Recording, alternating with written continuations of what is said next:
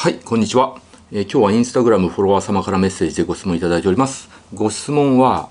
イスラエルはなんで民間人を殺しまくってるんですか？なんで世界中から非難されているのに戦争を続けているのですか？というご質問です。まあそうですね、これはね、やっ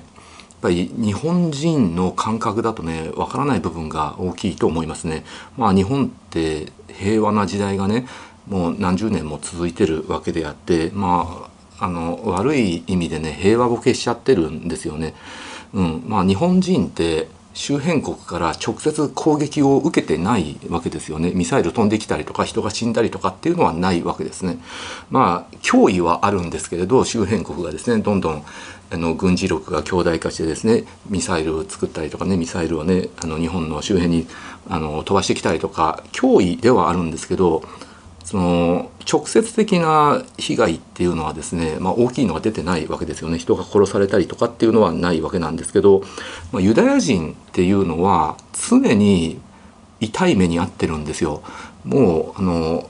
つい先日でも最近でもその突然ガザ地区からですねハマスからテロ攻撃を受けたりとかその前からも常にミサイル飛んできたりとか自爆テロを受けたりとかしてるわけだしもう3,000年以上の間常に痛い目をあ痛い目に遭ってるわけです。攻撃されたりとか、えー、世界中の人から迫害を受けたりとかしてるのでだから我々日本人の感覚とは全然違うんですよね。だから僕らから見るとあんなにイスラエルのあの軍人は空爆でガザ地区の一般庶民を殺したり病院を攻撃して罪のない一般庶民一般市民を殺してる女性も老人も子供も殺してるこれはひどいんじゃないかってもう戦争をやめればいいのにって思うんですけどそれはねあの僕たちの考え感覚であってユダヤ人の感覚からすると全然違うんですね。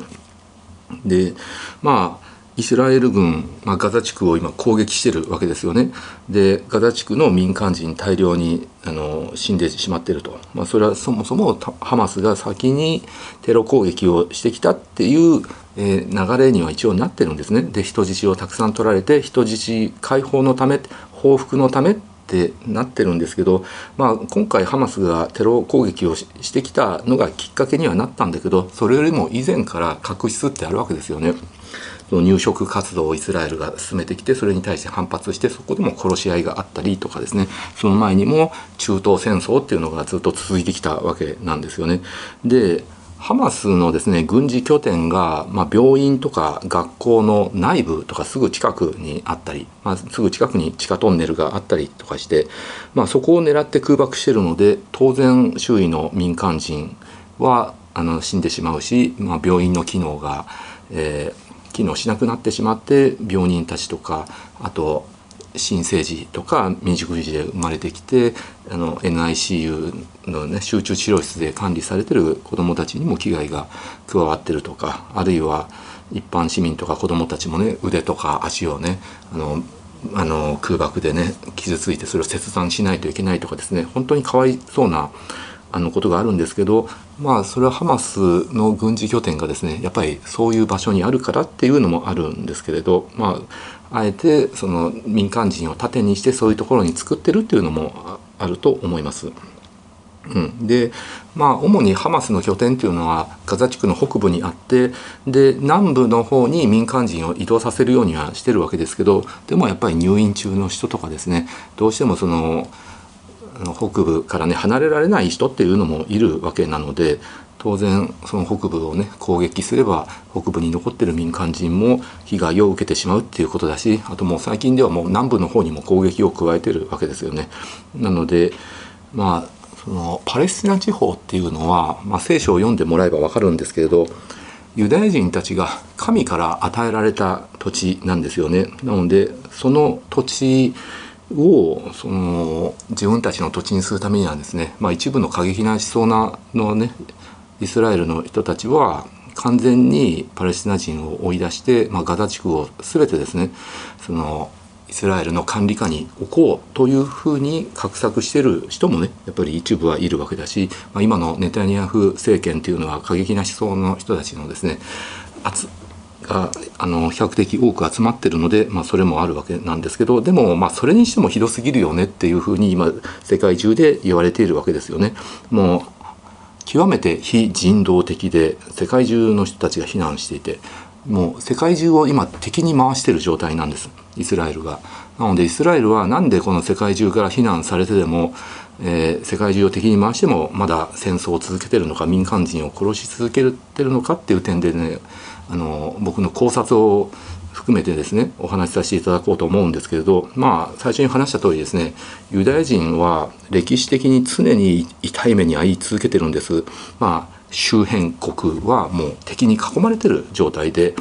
あるいはヨーロッパ各地に、えー、離散していた時でも常にその土地からですね、まあ、イエス・キリストをあの処刑したあの人間たちだっていうふうに見られてキリスト教圏から、キリスト教徒からもですね迫害を受けていたっていうのもあります。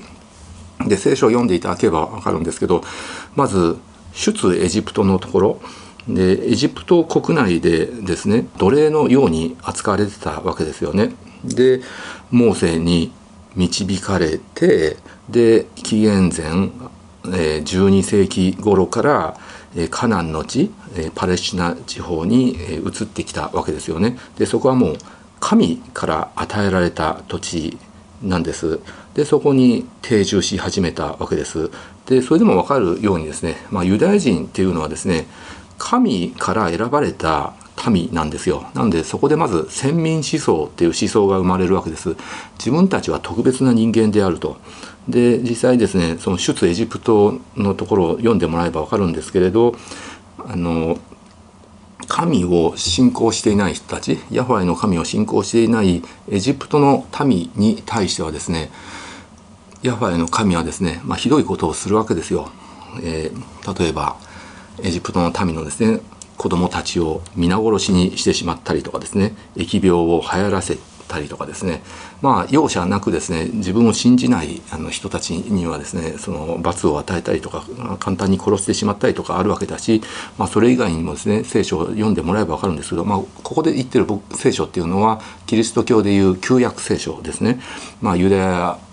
教でいう聖書なんですけれど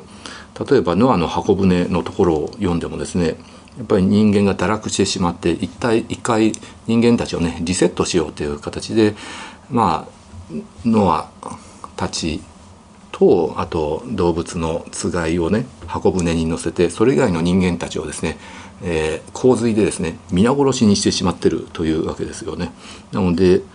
えー、ユダヤ人にとっては自分たちは神を信じていると。神と約束している。選ばれた人間なんだと。でそれ以外の人間たちは選ばれていない人間だというふうに捉えててまあそこにまあ先民思想っていうのがですね出てきて、まあ、それもあの今の、えー、戦争に至るですね思想になってるとは思うんですけれど要因にはなってると思うんですけれどうん。でですね、えーと、話戻るんですけれど出エジプトから、まあ、カナンの地に定住したとでそこで、まあ、ヘブライ王国っていうですね国を作るとでそのヘブライ王国が分裂してイスラエル王国とユダ王国になってでイスラエル王国はアッシリアに滅ぼされてしまうと。でユダ王国は新バビロニアにですね滅ぼされてでバビロン捕囚に、えー、をされてしまうと。でその後解放されてパレスナに、え戻るんですけど、まあ、そこでもですねローマ帝国に支配されて、まあ、今度はローマ帝国と戦争するんですねユダヤ戦争が起きてで、まあ、結局ローマ帝国に鎮圧されてでパレスチナから追い出されてしまうわけですね。でそれをディアスポラっていうんですけどま地中海とかメソポタニアメソポタミア地方などにですね離散してそこに定住するわけなんですけどでそこでもですね各地で弾圧差別迫害を受けるわけですよね。でその後まあイギリスの三枚舌外交もあってでナチスのホロコーストがあるわけです。でそこでまあ600万人ぐらいのユダヤ人がね殺害されたって言われてるわけなんですけど、まあ、その後国連のパレスチナ分割決議があってで1948年に、まあ、イスラエルが建国されると。でも建国されてすぐにですね第一次中東戦争が起きてしまうわけです。周辺の、えー、アラブ諸国から攻撃を受けるわけです、まあ、シリアレバノンヨルダン、えー、あとイラクエジプトから。なので常に敵に囲まれていて攻撃を受けている状態だしまあそれ以外でも、えー、ヨーロッパやヨーロッパね各地に散らばった時でも迫害を受けていてまあまあ周りがね敵ばっかりっていう状態。で常に攻撃を受ける。でホロコーストの時でもですねその誰も助けてくれないわけですね結局自分たちの身は自分で守るしかないとで常に自分たちは迫害されて攻撃を受けてるわけなのでそれに対して戦わないといけないっていう、えー、気持ちがですね常にあるわけです。で中東戦争も4回起きて、まあ、その間でもですね常に、え、自爆テロにあったりミサイル飛んできたりとかですねあのそれに対して報復して殺し合いがですね続いてる状態なんですよね。うん、なので、まあ、歴史を見てもですねユダヤ人って3,000年以上、まあ、常にですねいろんな民族に虐げられてきたわけです。でまあそういう歴史を見てですね僕たちは、まあ、かわいそうって思ったりとか同情したりとかはするわけなんですけど、まあ、多くの国はですねそのユダヤ人に対して同情はするんだけど直接助けてくれるっていうのはですね、まあ、ほとんどないわけですよ。なのでホロコーストの時でも大量に人が殺されてしまったユダヤ人が殺されてしまったっていう歴史もあるわけですよね。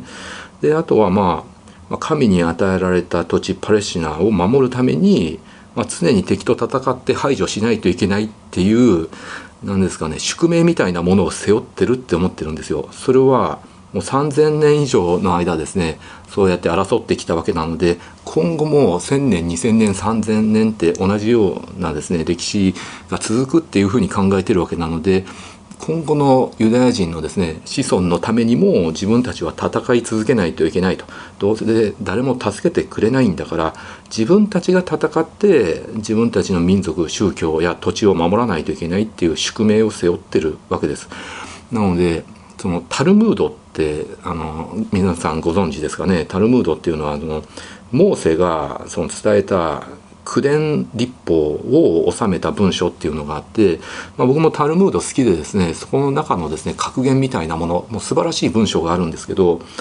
あ、その中にですねその誰かが殺しに来たら立ち向かってこちらが先に殺せっていう文があるんですよ。まあ、これはちょっとあの僕ら日本人からするとちょっと過激すぎるなって思うんですけど、まあ、それ以外にはね素晴らしい格言ってたくさんあるんですけど、結局誰かが殺しに来たらその立ち向かってこちらが先に殺せっていうもう思想が頭の中にですね植え付けられてるんですよユダヤ人っていうのは。それは長い3,000年以上の歴史の中常に迫害を受けてもう殺されてきたと。でしかも周りの人たち同情してくれる人はいるんだけれどあの助けてくれないわけですよ。うん、なのであのイスラエルって諜報機関があるんですけどその諜報機関でもですねもう常にその周辺国の要人をですねもう暗殺しまくってるんですよね。イランとかの核開発のですね科学者を暗殺したりとかですね核開発のあの科学者っていうのはその直接的にそういう核攻撃に携わってるわけじゃなくて一科学者で、まあ、家族もいるんだけどそういう人ももう構わず暗殺したりとかあるいはあの政治家のですね要人を暗殺したりとか危険な分子と見なした人を暗殺したりとかですね常にその周辺国の要人たちを暗殺しているわけですよね。なのでまあタルムードの文章から見てわかるんですけれど